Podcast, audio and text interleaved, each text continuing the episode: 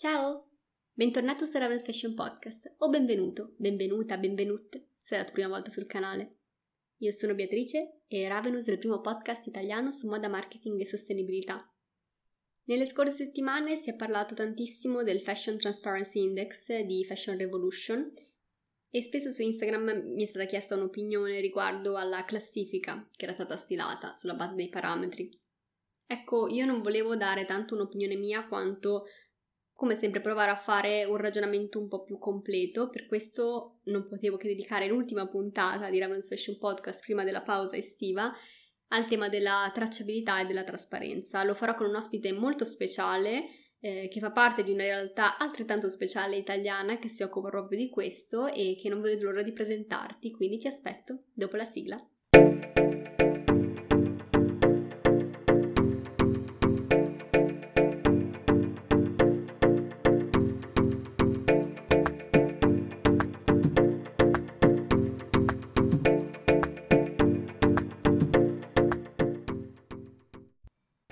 Di iniziare con la puntata vera e propria voglio darti le solite informazioni di servizio.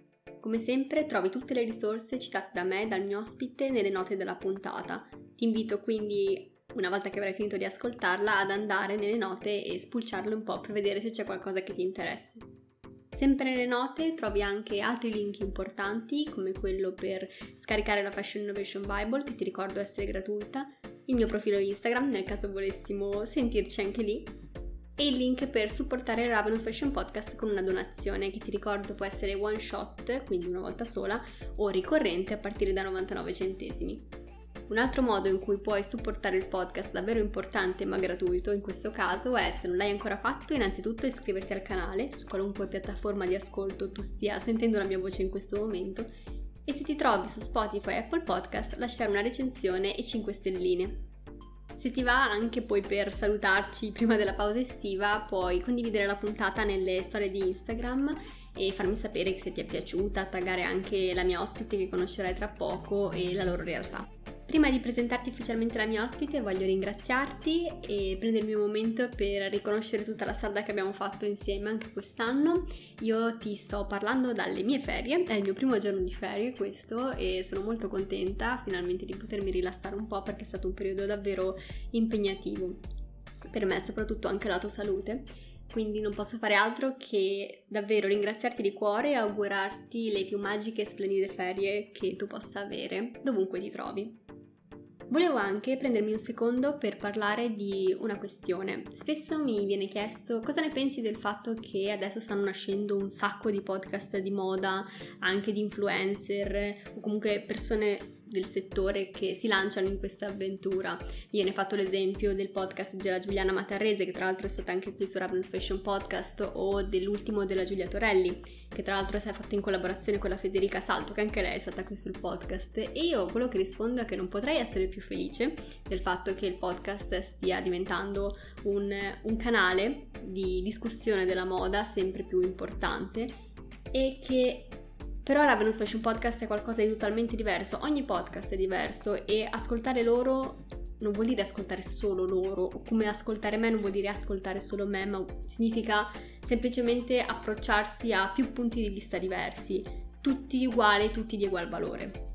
Ravenous è un progetto che nasce, per ora almeno, e finisce con me, nel senso che io mi occupo di tutto, dalla definizione delle domande da fare agli ospiti, al contatto con l'ospite, alla registrazione, all'editing, alla pubblicazione e alla promozione.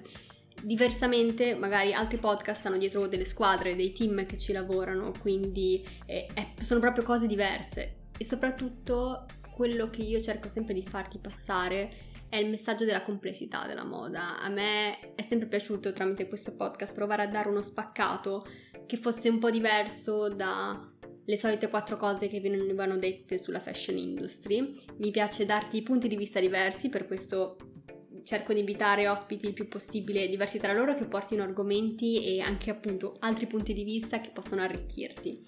Questa è la missione di Ravenous.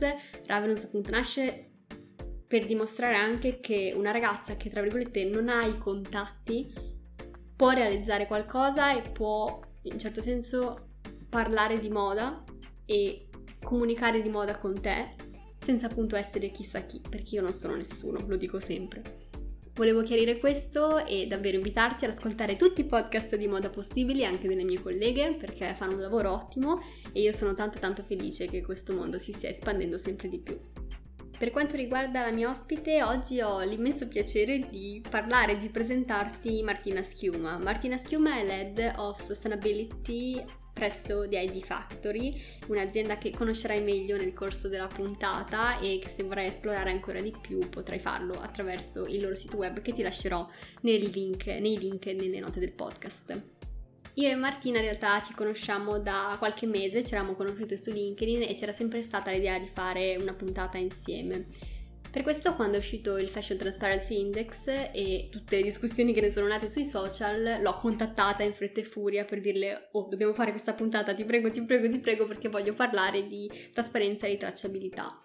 Questo perché loro si occupano proprio di, di questo, di quest'ambito, quindi sono davvero contenta di avere una professionista come lei che venga a raccontarti e appunto a darti sempre quel quid in più, quella riflessione in più che ti possa fare approfondire un argomento che magari su Instagram viene sempre trattato in modo due storie e via. Sì, sì, abbiamo fatto la storia sulla tracciabilità e la trasparenza, ora siamo a posto. Eh, io invece volevo provare a portare un esperto del settore che, che ti spiegasse ancora meglio che cosa c'è dietro la trasparenza e la tracciabilità e perché H&M è al secondo posto di questa classifica e perché tracciabilità e, e, sostenibilità non sono sinonimi e perché la blockchain non è, eh, non è, assolutamente l'unico modo per fare tutto, tutto per quanto riguarda la tracciabilità, insomma tutte queste cose volevo davvero approfondirle. Detto questo io ti consiglio di allacciarti la cintura perché stiamo per partire. Ciao Martina, benvenuta su Ravenous Fashion Podcast. Io sono davvero contenta di averti qui in questa che ti annuncio è l'ultima puntata prima dell'estate del podcast, quindi sei la, la chiusura estiva e spero appunto che, che, gli ascoltatori siano contenti quanto me di averti, cioè di ascoltarti perché secondo me il tema che tratteremo è molto interessante e molto contemporaneo, quindi grazie davvero di aver accettato. Grazie a te dell'invito. Va bene, allora direi di partire con le tre domande che faccio a tutti i miei ospiti a inizio puntata, un po' per scaldarci, per iniziare a parlare, ma anche per farvi conoscere, farti conoscere all'audience di Ravenous, comunque a chi ci ascolta, se sei d'accordo. Certo, andiamo. Perfetto. Allora, la prima domanda, che non è per niente facile, è secondo te qual è il problema principale nell'industria della moda oggi? Questa è la domanda, credo, più difficile che potessi farmi per iniziare. E, um, sicuramente c'è un gran consumismo, cioè il concetto di produrre per produrre e non per un bisogno. Um, ma dall'altra parte, oltre alla quantità, secondo me è un problema proprio di, uh, di qualità, non qualità solo del prodotto, ma qualità, io direi proprio umana, di risorse. Eh, diciamo che io sono appunto come italiana, ci tengo molto alla storia, alla tradizione e ciò che si perde quando si produce qualcosa senza raccontare la storia del prodotto è l'identità stessa. E il problema della moda ad oggi è che non è tracciabile, non è trasparente eh, perché la crescita enorme di questa industria e la delocalizzazione ha portato queste grandi aziende, questi grandi brand e marchi da cui compriamo oggi a produrre mm, con 100 fornitori l'uno minimo, in alcuni casi 200, e quindi non sappiamo veramente da dove viene, chi l'ha fatto, qual è l'impatto, qual è, qual è diciamo veramente la storia dietro al prodotto. È un argomento che tra l'altro approfondiremo sicuramente in questa puntata che è dedicata tutta alla questione della tracciabilità e come dicevi tu è anche una questione umana, cioè noi non abbiamo idea di quante persone, almeno la maggior parte dei consumatori secondo me non ha idea di quante persone toccano un capo prima che ti arrivi nel negozio. È una cosa, cioè si tende a conoscere solo magari un terzo della filiera produttiva nel, nella, per quanto riguarda la conoscenza comune. Tendiamo a sottovalutare anche meno, vero? Andiamo a sottovalutare tantissimo, secondo me, anche i giri infiniti che, un ca- che fa un capo e quanto tutto questo impatta l'ambiente, proprio a livello di chilometri, di chilometri fatti. Sicuramente basta pensare che io, noi lavoriamo ad Edifactory, l'azienda per cui sono responsabile di sostenibilità, è partita a lavorare dal mondo della calzatura e una scarpa ha circa 30 componenti. Quindi pensate, il fornitore di primo livello è uno, i 30 componenti che arrivano e ciascun componente ha minimo un subfornitore, eh, in alcuni casi anche più di uno. E andiamo giù, sono centinaia gli attori coinvolti per un singolo brand e persone che lavorano sul prodotto all'interno delle fabbriche, non avrei la minima idea, ma sono forse forse arriviamo a mille per un singolo prodotto, non, non, non, saprei quante sono davvero le persone che lo toccano. Se poniamo al produttore del, del materiale stesso, alla farma, all'agricoltore, e lì è tutta un'altra realtà. Benissimo. Passerei un attimo alla seconda domanda che è un po' più personale perché poi questo discorso lo approfondiamo quando iniziamo proprio col vivo delle domande toste su, su quello che fate, soprattutto voi in ID Factory. Eh, la seconda domanda diceva un po' più personale ed è Qual è la tua definizione di successo, sia personale che lavorativo, perché a volte le cose differiscono anche? Questa, diciamo che le domande per rompere il ghiaccio forse sono le più difficili. Ehm, successo, allora, secondo me si, parla, si può parlare di successo quando si, si, ha una visione condivisa, cioè lo vedo sia nella mia vita personale che nel, nell'ambiente lavorativo, ehm, soprattutto lavorando in un'azienda innovativa, quindi in cui il prodotto che vendiamo è un prodotto che attualmente quasi non è sul mercato, ma eh, il cui mercato è in fase ancora di evoluzione, non si sa se domani ci saranno aziende che fanno quello che facciamo noi oppure non ci saranno più dobbiamo credere nel, nell'ideale, nel motivo per cui lo facciamo e dobbiamo riuscire a condividere questo, questa visione con gli altri, anche nella vita privata, io penso alle amicizie. Eh, se si ha un concetto diverso di amicizia eh, o valori diversi anche semplicemente, è difficile farla durare nel tempo. Quindi per me il successo è proprio la condivisione di un obiettivo comune, forse di un bisogno comune anche. Molto interessante, è una definizione inedita veramente sul podcast. Tante persone che comunque hanno dato la loro visione, questa è veramente bella perché magari ci capita, almeno a me quando penso al successo, penso al mio successo, no? Invece il tuo in qualche modo è come se comprendesse comunque già nella sua visione altre persone. Molto bello, interessante. Anche perché da sola non posso aver successo, se sono l'unica a pensare di aver successo, cioè il successo deve essere da qualcuno riconosciuto. Giusto. E Molto interessante, è bello, molto bello. L'ultima domanda è leggermente più semplice, però è quella di solito più amata. è quella più amata dagli ascoltatori eh, ed è che cosa stai leggendo, guardando, ascoltando in questo periodo che ti sentiresti di consigliare? Perché sia io che chi mi ascolta di solito siamo dei, dei maniaci, dei consumatori seriali di contenuti e ci piace molto andare poi a spulciare che cosa, che cosa le persone effettivamente ci consigliano. Guarda, allora parto dal libro in realtà sto leggendo due libri. Il primo è Fashioniste consapevoli, il vademecum della moda sostenibile di Francesca Rulli. Francesca Rulli è, è nata diciamo come consulente nell'ambito della sostenibilità di Firenze e ha creato questa guida per il consumatore che vuole iniziare a pensare non più al prodotto come un prodotto, ma come un prodotto che dietro ha un mondo. Quindi eh, lei è una persona molto tecnica, ma lo approccia in maniera anche molto, molto semplice. E mentre l'altro libro che sto leggendo non c'entra proprio nulla con la sostenibilità, ma è l'ultimo capitolo della trilogia di Ken Follett, quella storica che parla del, dell'evoluzione della storia per tutto il Novecento. E l'ultimo visto che ero a Berlino proprio per fare startup scouting nel mondo della sostenibilità, parla della storia di, di, di, Berlino, di storie che si intrecciano nella città di Berlino al tempo del muro di Berlino. Che bello, interessantissimo, non lo conoscevo, quindi andrò, andrò a cercarmelo molto bene. Una lettura anche estiva, leggera, quindi romanzo che se volete storico, però è molto intrigato, fatto di storie personali. Bello, molto bello. Una pesante e una più leggera, bisogna compensare. Pensare, no, ma è quello il bello. Da questa domanda di solito vengono sempre fuori degli spunti molto molto interessanti che io per prima poi vado a, eh, a seguire.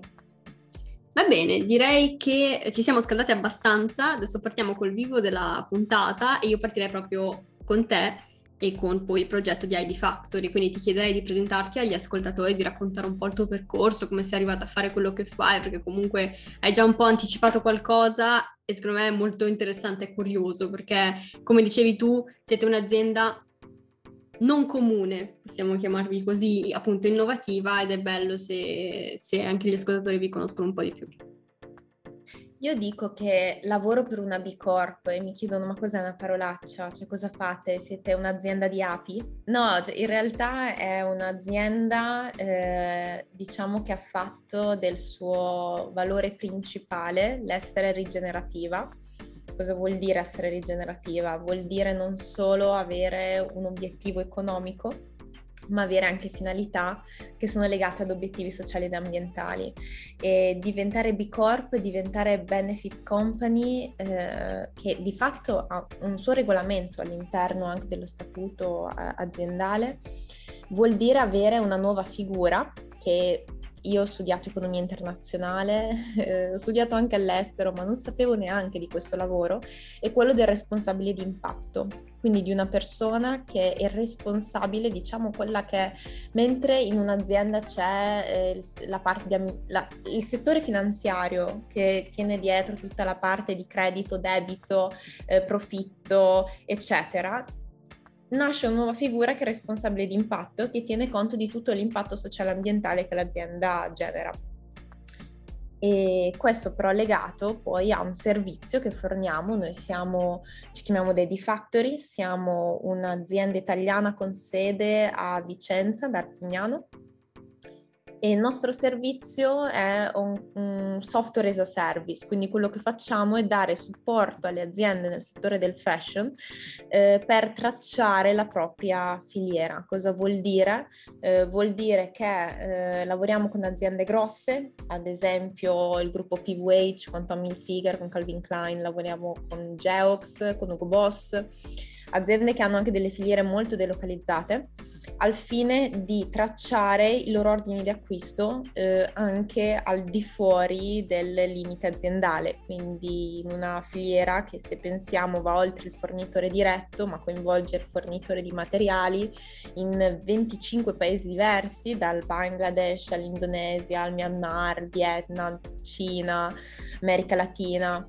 E, e sem- ed è difficile da spiegare, anche quando mia mamma mi chiede che lavoro fai, io sono arrivata a dire faccio la consulente, però in realtà faccio un po' tutt'altro, eh, la responsabile di impatto. È interessantissimo, tra l'altro è un'altra figura che in qualche modo si lega alla moda. Noi nelle puntate precedenti abbiamo parlato di varie appunto figure professionali che magari non sono le solite, non sono le solite lo stylist, il designer, eccetera, ma magari il fashion lawyer, quindi un avvocato specializzato in ambito moda e anche la tua sono professioni poco conosciute che io spero che si diffondano sempre di più, soprattutto la tua, che comunque ha, è, è, importante, lo vediamo soprattutto con tutto il casino che sta succedendo al nostro pianeta in questo momento, sono figure importanti che possono sicuramente aiutare le aziende a fare scelte più consapevoli in tutti i sensi, quindi è, è bello averti qui perché comunque sei la dimostrazione che esiste anche questo tipo di lavoro e anzi io spero appunto che si diffonda sempre di più anche perché se ci sono più responsabili di impatto vuol dire che ci sono più aziende che sono benefit e non pensano solo al profitto economico. Tra l'altro noto con piacere ultimamente che magari è un po' la mia bolla su LinkedIn, però ci sono sempre più aziende che sono certificate B Corp, quindi che stanno intraprendendo un percorso certo. proprio a eh, impegnarsi in tal senso, quindi è, è, bello vedere che questa cosa si sta diffondendo appunto anche nelle realtà comp- corporate che si sa, eh, sono le più complesse da cambiare proprio perché a volte non si sa da dove partire, ecco, a livello proprio di modifica dei processi, resa, impatto sui dei processi, e, eccetera. Quindi molto molto interessante. A proposito di trasparenza, Adesso leggo un attimo perché sono tanti dati insieme. È uscito da poco il Fashion Transparency Index di Fashion Revolution, ultimamente ne hanno parlato tutti sul web e io volevo un attimo citarlo per introdurre appunto il tema della trasparenza con te. Eh, per chi non lo sapesse, il, il, report ha analizzato 250 marchi di moda nei settori vari, lusso, sportswear, accessori, eccetera, e con un fatturato super, superiore ai 400 milioni di dollari e li ha praticamente classificati, c'è proprio una classifica che si può leggere in base a quanto sono trasparenti rispetto a 246 parametri, quindi un bel po', e 5 aree di intervento, tra cui l'impatto sull'ambiente, i processi legati alla filiera produttiva, eccetera, lo smaltimento anche dei, dei rifiuti, ma anche la, la parte relativa a, tutta, a tutti i diritti umani, ecco, dei lavoratori durante la filiera. Prima di parlare del caso di Cendem che ha sconvolto un po' l'internet per appunto la posizione che eh, H&M come brand ha in questa classifica, vorrei chiederti secondo te che cos'è la trasparenza per voi, soprattutto di ID Factory, e perché è importante? La parola trasparenza spesso viene confusa con tracciabilità. La tracciabilità parte dal dire dove viene il prodotto, quindi localizzarlo fisicamente anche, ehm, ma non solo localizzarlo con una mappa, ma avere diciamo una prova, un documento che dimostri effettivamente dove questo è avvenuto e, e arrivare fino potenzialmente alla materia prima. La trasparenza invece vuol dire rendere questo dato pubblico, quindi vuol dire non solo avercelo a sistema, ma essere, eh, essere pronto a condividerlo. E perché è importante? Perché è impegnativo, è impegnativo. Se pensiamo sempre a questi brand, questi 250 brand che sono sopra i 400 milioni di fatturato, eh, non hanno effettivamente controllo delle dinamiche di tutti questi fornitori, non hanno la garanzia anche che i lavoratori potenzialmente sono pagati un salario minimo, ma perché sono talmente tanti paesi coinvolti, talmente tante le legislazioni diverse che eh, essere trasparenti e dire effettivamente dare e rendere pubblico il nome di quel fornitore eh, vuol dire impegnarsi anche eh, sulle possibili anche implicazioni negative. Basta pensare al al motivo per cui è nato questo indice, il Fashion Transparency Index, e al motivo per cui è nata Fashion Revolution. Fashion Revolution è nata perché eh, in seguito al collasso di Rana Plaza in Bangladesh, a Dhaka, quindi un palazzo enorme dove lavoravano eh, diciamo i manufacturer, i produttori eh, di tante brand anche grossi nel mondo del fashion, tra cui Benetton, ma anche altri e che ha causato tantissime morti, ma morti che potevano essere evitabili perché le condizioni proprio dello stabile erano, erano, avevano richiesto l'evacuazione, ma questi produttori hanno costretto eh, i dipendenti a continuare a lavorare nonostante le condizioni sani- di sicurezza precarie. E quindi essere trasparenti non vuol dire solo eh, pubblicare quello che fai, ma vuol dire essere responsabili di quello che fai. Verissimo. E ne approfitto appunto per citare il caso H&M. Tutti si sono stupiti del podio, no? H&M mi sembra che sia al secondo posto per la trasparenza e magari altri brand um, più grandi, a livello, magari a livello di pret-à-porter, che hanno anche lì un target diverso, eh, sono invece, invece stati penalizzati, mettiamola così, da questa classifica. Anche in questo caso tracciabilità e trasparenza non sono per forza simbolo di sostenibilità, perché come dicevi tu c'è l'implicazione poi anche del voler agire per magari migliorare, cioè mi rendo conto che il mio fornitore fa un certo tipo di comportamento, agisce in un certo modo, anche il cambiarlo può essere comunque un, un gesto. Volevo chiederti come intrecciate anche proprio la il termine sostenibilità in quello che fate, quante volte lo sentite, se secondo te è un termine abusato, eh, se nel vostro lavoro comunque vi scontrate contro delle realtà che si aspettano di diventare sostenibili così solo perché tracciano qualcosa, eccetera. Volevo un po' chiederti perché è controversa come cosa. Parto dal, dall'analizzare, diciamo, questo caso di H&M che secondo me risponde alla domanda, cioè al concetto di anche non solo differenziare cosa vuol dire tracciabilità e trasparenza, ma anche cosa vuol dire sostenibilità rispetto a tracciabilità e trasparenza. Eh, perché nel caso specifico io non mi stupisco di questo risultato, anche OVS nei primi posti, ma, ed è comunque un'azienda fast fashion, ma perché? Perché sono aziende eh, da una parte sotto eh, so, sono osservate da tutti, sono quelle che sono sempre state considerate più a rischio e quindi sono le prime forse che sono corse ripari, ma corse ripari hanno avuto la necessità di iniziare a strutturare un sistema per, per essere più trasparenti perché sono state accusate e pubblicamente. Dall'altra parte anche perché il mondo del lusso, cioè basta vedere che più si va verso il mondo del lusso tra questi nomi, più diminuiscono le informazioni fornite, perché quando si va sul lusso c'è ancora, soprattutto anche nella mentalità italiana, la paura di comunicare chi è il nostro fornitore. Perché? Perché si ha paura che il mio competitor domani venga e cambi il proprio fornitore e usi il mio. Ehm, è una mentalità molto vecchio stampo eh, che da un certo punto di vista poteva essere motivata ieri.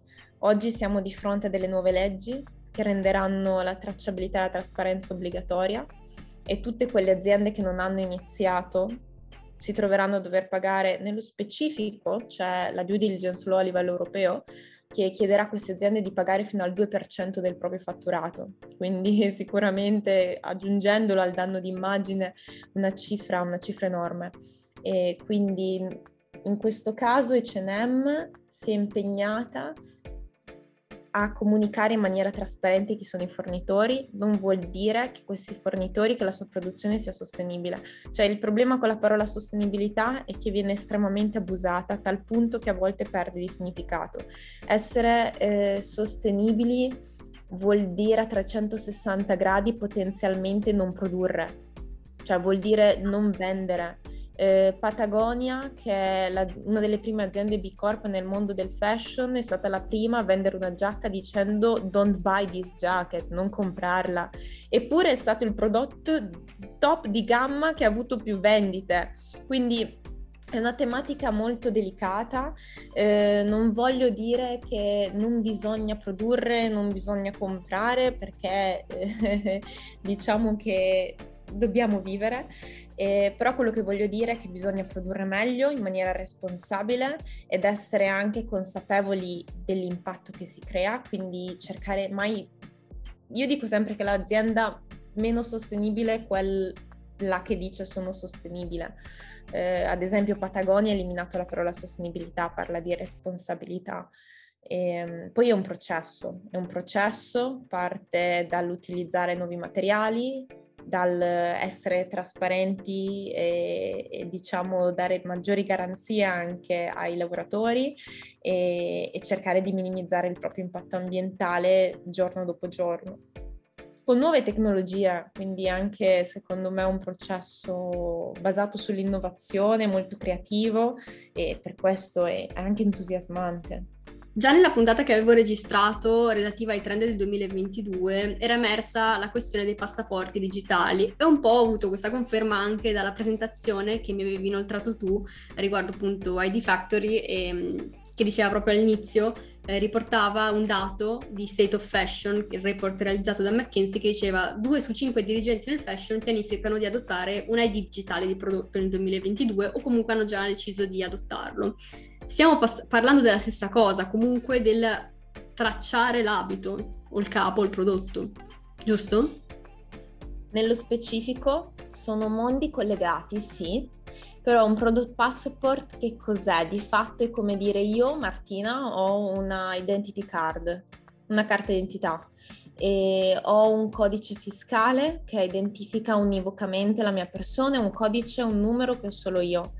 I vestiti ad oggi sono visti come un bene di consumo, usa e getta, quindi non hanno bisogno di un'identità univoca perché li usi, li butti via.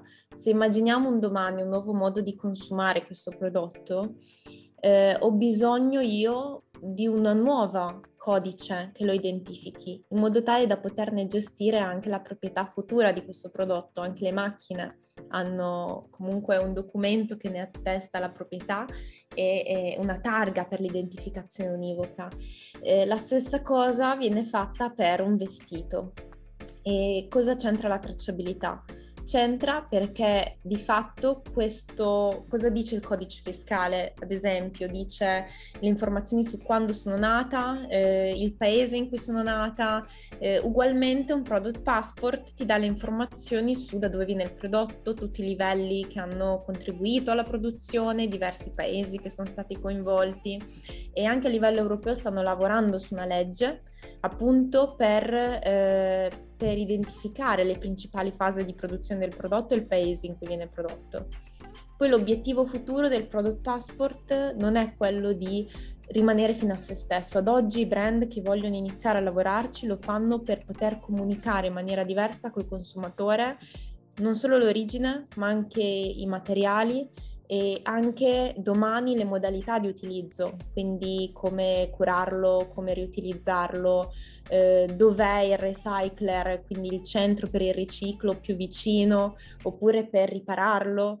E, ehm, secondo me il Product Passport è la tecnologia cardine su cui nascerà un nuovo modello di consumo della moda che non è più lineare, che non è più compro l'oggetto, lo uso, lo butto, ma è circolare. Compro l'oggetto, lo uso, lo rivendo, lo riparo, lo affitto posso anche affittarlo, non lo metto per due mesi, lo affitto. Eh, e domani, quando non lo voglio più, lo restituisco all'azienda stessa che me l'ha data, a un'altra azienda che rigenererà il materiale, lo riutilizzerà. Quindi questo secondo me è il concetto di sostenibilità. Non si può pensare alla sostenibilità senza l'economia circolare. Il Product Passport è solo un pezzo, è un enabler, un facilitatore, possiamo chiamarlo. Assolutamente, penso che appunto sia uno strumento che semplicemente appunto come dici tu facilita questo processo che però è a 360 gradi e infatti hai già risposto anche alla domanda che ti volevo fare dopo, cioè com- come tutto questo impatta al consumatore finale. Cioè che vantaggi, perché dovrebbe essere interessante per lui, perché dovrebbe anche lui interessarsi alle aziende che stanno cercando di mettere tutto questo a terra e soprattutto che tipo di futuro avrà poi il suo rapporto con la moda relativo poi a tutto questo. Come impatta il consumatore finale un product passport potenzialmente in sintesi? Gli fornisce i dati, gli fornisce le informazioni di cui lui non è che ne ha bisogno, ma dovrebbe aver bisogno, dovrebbe richiedere, perché ad oggi il problema principale, che è anche causa di greenwashing, è la mancanza di informazione. Cioè non è soltanto l'informa- non è l'informazione falsa, ma è l'informazione fuorviante perché è incompleta. Giustissimo. Come dicevi prima, appunto, magari ti dico che è riciclato, ma non so da che materiale, cosa che poi tra l'altro molti brand fanno tantissimo, no? Con, eh, magari hanno delle linee un po' più green e già per questo sembra che abbiano fatto il salto sulla luna oppure fanno queste mega donazioni di soldi a un ente e già i giornali parlano di eh, azienda attenta all'ambiente. Uh, basta pensare a quando ci viene comunicato un prodotto, anche una, un vestito, la capsule collection fatta con uh, cactus o le arance di turno, bio-based, però alla fine io non ti dico se quel materiale combinato con il poliestere e gli altri materiali è riciclabile, perché in realtà gli unici materiali riciclabili sono quelli fatti 100% cotone e io in realtà ti sto mettendo mille fibre diverse e casomai era più sostenibile potenzialmente una maglietta 100% di plastica perché la potevo riciclare e invece io ti sto vedendo come sostenibile una cosa che è bio-based però domani non sarà mai riciclata. Questo non vuol dire che casomai la plastica è meno impattante perché è impattante a monte, quindi quando è stata prodotta per il materiale di cui è fatta, però devono essere considerati tutti e due fattori, non solo la sostenibilità dei materiali, ma anche la sostenibilità futura del prodotto nel ciclo di vita. Come dicevi tu, non si può più parlare di sostenibilità senza circolarità. Prima è un po' un processo, stiamo pian piano mettendo insieme tutti i tasselli. Prima si parlava solo della produzione, comunque dei processi, adesso si sta parlando anche del post. Cioè, quando l'abito viene scartato, dove va, che fine fa, come rientrerà nella filiera, ci rientra. È interessante perché negli anni ho visto c'è stata questa evoluzione dell'almeno della narrazione, poi a livello pratico purtroppo siamo ancora un, più, un po' indietro su entrambi i fronti, però iniziamo a, a capire che l'abito dove va. Quando, fini, quando lo tolgo dall'armadio perché ho fatto il decluttering, super utile, super figo, bellissimo, però dove vanno quegli abiti? Perché resta poi un problema reale e molto sentito tra l'altro. Io volevo parlare invece un attimo di, di, tecnologia, nel senso che quando una persona pensa alla, comunque alla tracciabilità, no? La maggior parte delle volte viene in mente la blockchain. Questo perché è, soprattutto nella moda è v- stata venduta come mm, la principale soluzione tech per fare questo tipo di, eh, di azioni. Tu però quando ci siamo conosciute mi avevi detto che non è assolutamente l'unica, ci sono altri modi per gestire la questione, per gestire quello che la tracciabilità. Volevo chiederti di fare un piccolo intervento anche su questo, perché secondo me è interessante, insomma, eh... ci aggiungi delle informazioni, appunto. No, la blockchain è amore e odio letteralmente, perché appena la nomini sui giornali di tutto quello che dici rimane blockchain. Abbiamo, iniziato, abbiamo eh, lanciato una partnership con un altro, diciamo, eh, Product Passport, possiamo chiamarlo così, che non lavora con la filiera ma che lavora proprio sulla parte più di esperienza consumatore e loro hanno la blockchain ma ce l'hanno sulla parte di trasparenza, quindi vuol dire eh, non è registrato in blockchain ogni passo del processo produttivo di filiera, ma è registrato in blockchain solo il certificato, quello di sostenibilità del materiale. E quando si parla dell'iniziativa, io parlo di tutti gli strumenti utilizzati per la tracciabilità integrata di filiera e rimane la parola blockchain alla fine come unico sinonimo di sostenibilità. La blockchain di fatto eh, è uno strumento di notarizzazione, quindi quello che fa è registra in maniera immutabile quel, quel momento, quell'azione, quel certificato, quella transazione e, ed ha secondo me un grandissimo potere quando parliamo di trasparenza, perché se io domani cambio quel documento, questo cambiamento viene registrato. Quindi in ottica di trasparenza, sempre quando parlavamo di responsabilità, di essere responsabile di quell'informazione pubblicata, io nel momento in cui la registro in blockchain sono responsabile di quello che ho registrato in quel momento. E, e se anche domani la cambio, quel dato rimarrà. Quindi è un impegno lato consumatore secondo me molto significativo. Qual è il problema quando parliamo di soluzione blockchain per la tracciabilità? Il problema è che se io ho un dato di tracciabilità falso, ovvero io brand eh, compro il materiale, il prodotto finito da un fornitore, che è un manufacturer, una factory che appunto uh, fa l'assembly, fa, fa il prodotto finito e mi dicono che il materiale loro l'hanno comprato da eh, Francesco. Io non so se effettivamente loro l'hanno comprato da Francesco perché è un'autodichiarazione, è un dato secondario. Se io prendo questo dato secondario in cui dico l'ha comprato da Francesco e lo registro in blockchain, io sto registrando un dato che casomai è falso e quindi non ha valore. Per questo, prima ancora della blockchain, che l'unico obiettivo che è quello di not- notarizzare l'azione, è importante la, eh, un lavoro strutturato sulla qualità del dato prima di registrarlo. Eh, cosa fa Daddy Factory? Come lo, come lo eh, struttura questo dato? Da dove lo prende? Di fatto eh, tramite due sistemi. Uno è una tracciabilità fisica, quindi va da, Fran- da, Francesco Franco, non mi ricordo come si chiamava, e gli dice applica un codice QR sul materiale, su ogni pezzo di materiale, vendi pelle, su ogni pezzo di pelle mettici un codice QR.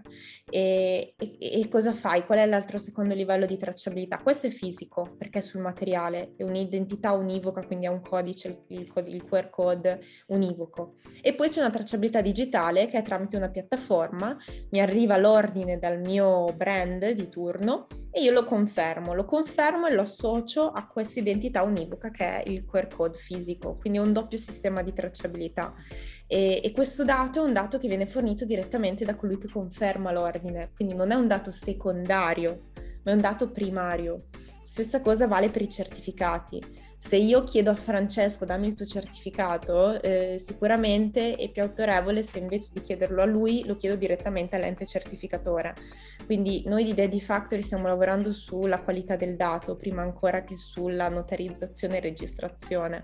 Però capisco che è un concetto complesso e che è più facile lato marketing partire dalla blockchain come salverà il mondo. Eh, poi se ci mettiamo in mezzo anche il metaverso, il mondo degli NFT e non fungible token, possiamo creare un mondo fantastico eh, che sicuramente hanno delle potenzialità, però va, va capito dove, non solo utilizzare la parola fine a se stessa, ma capire qual è il contesto in cui applicarla. Assolutamente, tra l'altro secondo me l'hai spiegato in modo molto chiaro, secondo me molto lineare, proprio hai eliminato e chiarito dove va cosa, cosa va, andrebbe fatto prima e cosa dopo. Tra l'altro come metafora potremmo dire che le stesse carte d'identità, gli stessi passaporti a volte vengono fatti contraffatti. Quindi eh, da un certo punto di vista sì, eh, sono dei documenti, quindi potrebbero essere dei, un passaporto digitale, però chi è che va a controllare che le informazioni siano corrette? E lì entrate comunque in gioco voi con quello che fate, che secondo me è molto interessante perché state dando una soluzione pratica. Il problema della sostenibilità è che appunto se ne parla tanto, ma di soluzioni pratiche che aiutino davvero le aziende e che siano davvero fattibili, perché magari si parla di progetti che poi belli belli sulla carta ma non vengono mai implementati, rimangono lì, mentre nel vostro caso c'è un prodotto, c'è un progetto, state già lavorando, come hai detto tu, con tante aziende e quindi è bello sapere che non sono solo parole, che si può fare e che voi siete una delle realtà italiane, tra l'altro, che, che la portano avanti. Bene, poi noi diciamo sempre che in realtà noi non non, non, vendiamo sostenibilità, cioè potenzialmente il brand può pubblicare il nome di un fornitore che fa peste e corna. Noi lo aiutiamo almeno a sapere chi è il suo fornitore, poi sugli altri pezzi cerchiamo sempre di collegarlo con la persona giusta che aggiunge, che fa il servizio di consulenza, che fa altro. Assolutamente. E invece volevo chiederti un po' per il futuro, come te lo immagini a livello moda in questo momento, con le informazioni un po' che hai e anche vedendo cosa sta, i risultati che sta ottenendo ID Factory? Ma guarda, io ti rispondo con un numero, anzi non un numero, una frase presa direttamente dal Fashion Transparency Index, eh, da, dall'ultimo report che è appena stato pubblicato mm-hmm. e che ho condiviso proprio internamente eh, poco tempo fa con i miei colleghi, che dice More brands than ever are disclosing their first tire suppliers, however, have still disclosed nothing. Però dice che per la prima volta, comunque più che mai, dei brand hanno deciso, dei brand intendo grandi, stiamo parlando sempre di, di brand sopra i 400 milioni di fatturato nel fashion, hanno deciso di pubblicare i loro fornitori di primo livello e questo dato è pari al 48% eh, e quando ho iniziato a lavorare con Lady Factory era il 40% sono piccoli passi, eh, parliamo di un anno e mezzo, quindi comunque un 8% in più in un anno e mezzo è comunque un bel, un bel risultato. Io mi aspetto eh, che appena ci sarà una legge tutto d'un colpo vedremo questo dato impazzire. Doveva essere approvata la legge europea nel 2023, anche a New York ce n'è un'altra. Eh, la questione è che eh, la legge chiederà di tracciare ma non di essere trasparenti, quindi sicuramente ci vorrà un po' di tempo prima che questi dati vengano pubblicati e che le aziende abbiano anche la sensibilità di pubblicarli, eh, perché tante tracciano ma non vogliono pubblicare e, però ci sono anche leggi in quella direzione. Quindi io vedo un futuro abbastanza roseo. Quello di cui però sono convinta è che c'è ancora troppa poca, eh, c'è poca collaborazione nell'industria della moda. Le, sia le aziende con i propri fornitori, ma anche tra aziende, tra potenziali competitor e con anche il mondo dell'innovazione, perché è comunque un'industria abbastanza tradizionale ce lo raccontavi prima, che comunque c'è un tipo di mentalità che è difficile da, da scardinare, quindi sicuramente lì il processo è lungo, però anch'io come te piccoli passi, però in avanti, ecco, l'importante è non, non tornare indietro, ecco. Già il fatto che ne parliamo è un passo. Esattamente, assolutamente. Va bene Martina, io ti ringrazio tantissimo. Come ultima mh, mm, domanda ti volevo um, chiedere quali sono gli, comunque gli indirizzi contatti che possiamo lasciare magari sia tuoi che di ID Factory, tipo il sito web. Io ovviamente li lascio tutti i link nella descrizione della puntata, però volevo anche che li dicessi un po' a tua voce nel caso magari qualcuno voglia contattarti per approfondire o contattarmi perché tra gli ascoltatori di Ravenous Fashion Podcast ci sono anche dei founder, dei creativi che lavorano in dei brand, quindi insomma eh, potrebbe essere interessante. Sicuramente potete contattare me direttamente o LinkedIn, mi chiamo Martina Schiuma e fino adesso sono l'unica Martina Schiuma su LinkedIn e anche su Instagram, e, oppure Daddy Factory, vedere il nostro sito ufficiale che è www.daddyfactory.com, casomai scritto in bio così la spiegazione del, dell'inglese. È Assolutamente. Chiaro. Per ultimo, il nostro canale YouTube, in cui se siete interessati intervisto io direttamente delle aziende B Corp,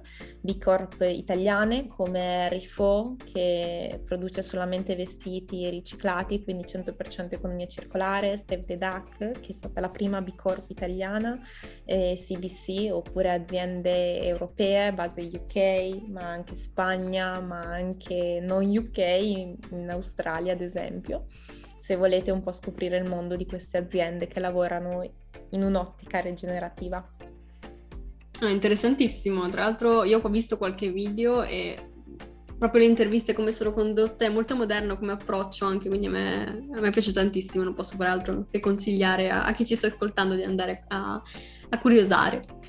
Ok, direi che la puntata è terminata. Io davvero ti ringrazio tantissimo Martina per essere stata qui, qui con noi perché ci hai aperto uno spaccato su un argomento secondo me molto poco conosciuto. Come dicevi tu, magari si conosce la buzzword appunto blockchain, ma tutto quello che c'è dietro, tutto quello che impatta anche noi in quanto consumatori, secondo me siamo ancora in alto mare per quanto riguarda la evangelizzazione ecco, sull'argomento. Quindi davvero grazie perché è stato bello finire così questa, questa prima parte della quarta stagione di Ramen Fashion Podcast. Mi sento un po' una missionaria. Ciao a tutti. Abbiamo terminato anche l'ultima puntata prima della pausa estiva di Ravenous Fashion Podcast, quindi puoi slacciarti la cintura perché siamo atterrati. Io ti riauguro delle buonissime ferie, noi ci risentiremo le, alla fine dell'estate, ecco, non so esattamente quando, se settembre, ottobre, devo un attimo vedere come va la mia vita, mettiamola così. E ehm, che altro? Ti ringrazio tantissimo per aver ascoltato fin qui. Ti invito, se non l'hai ancora fatto, a iscriverti al canale su qualunque piattaforma di ascolto tu stia ascoltando e a lasciare una recensione se stai sentendo la mia voce su Spotify o su Apple Podcast. Se ti va puoi condividere la puntata su LinkedIn, sui tuoi social, nelle storie di Instagram, dove vuoi e taggare sia me che Martina che, di, fa- che di ID Factory. E io ti saluto e davvero ti auguro un mese di relax, un mese di coccole, di sole, di mare o di montagna e davvero grazie perché con il tuo ascolto quotidiano o meno, settimanale o meno, sei parte comunque della mia vita e io sono davvero tanto grata di averti qui con me. A presto!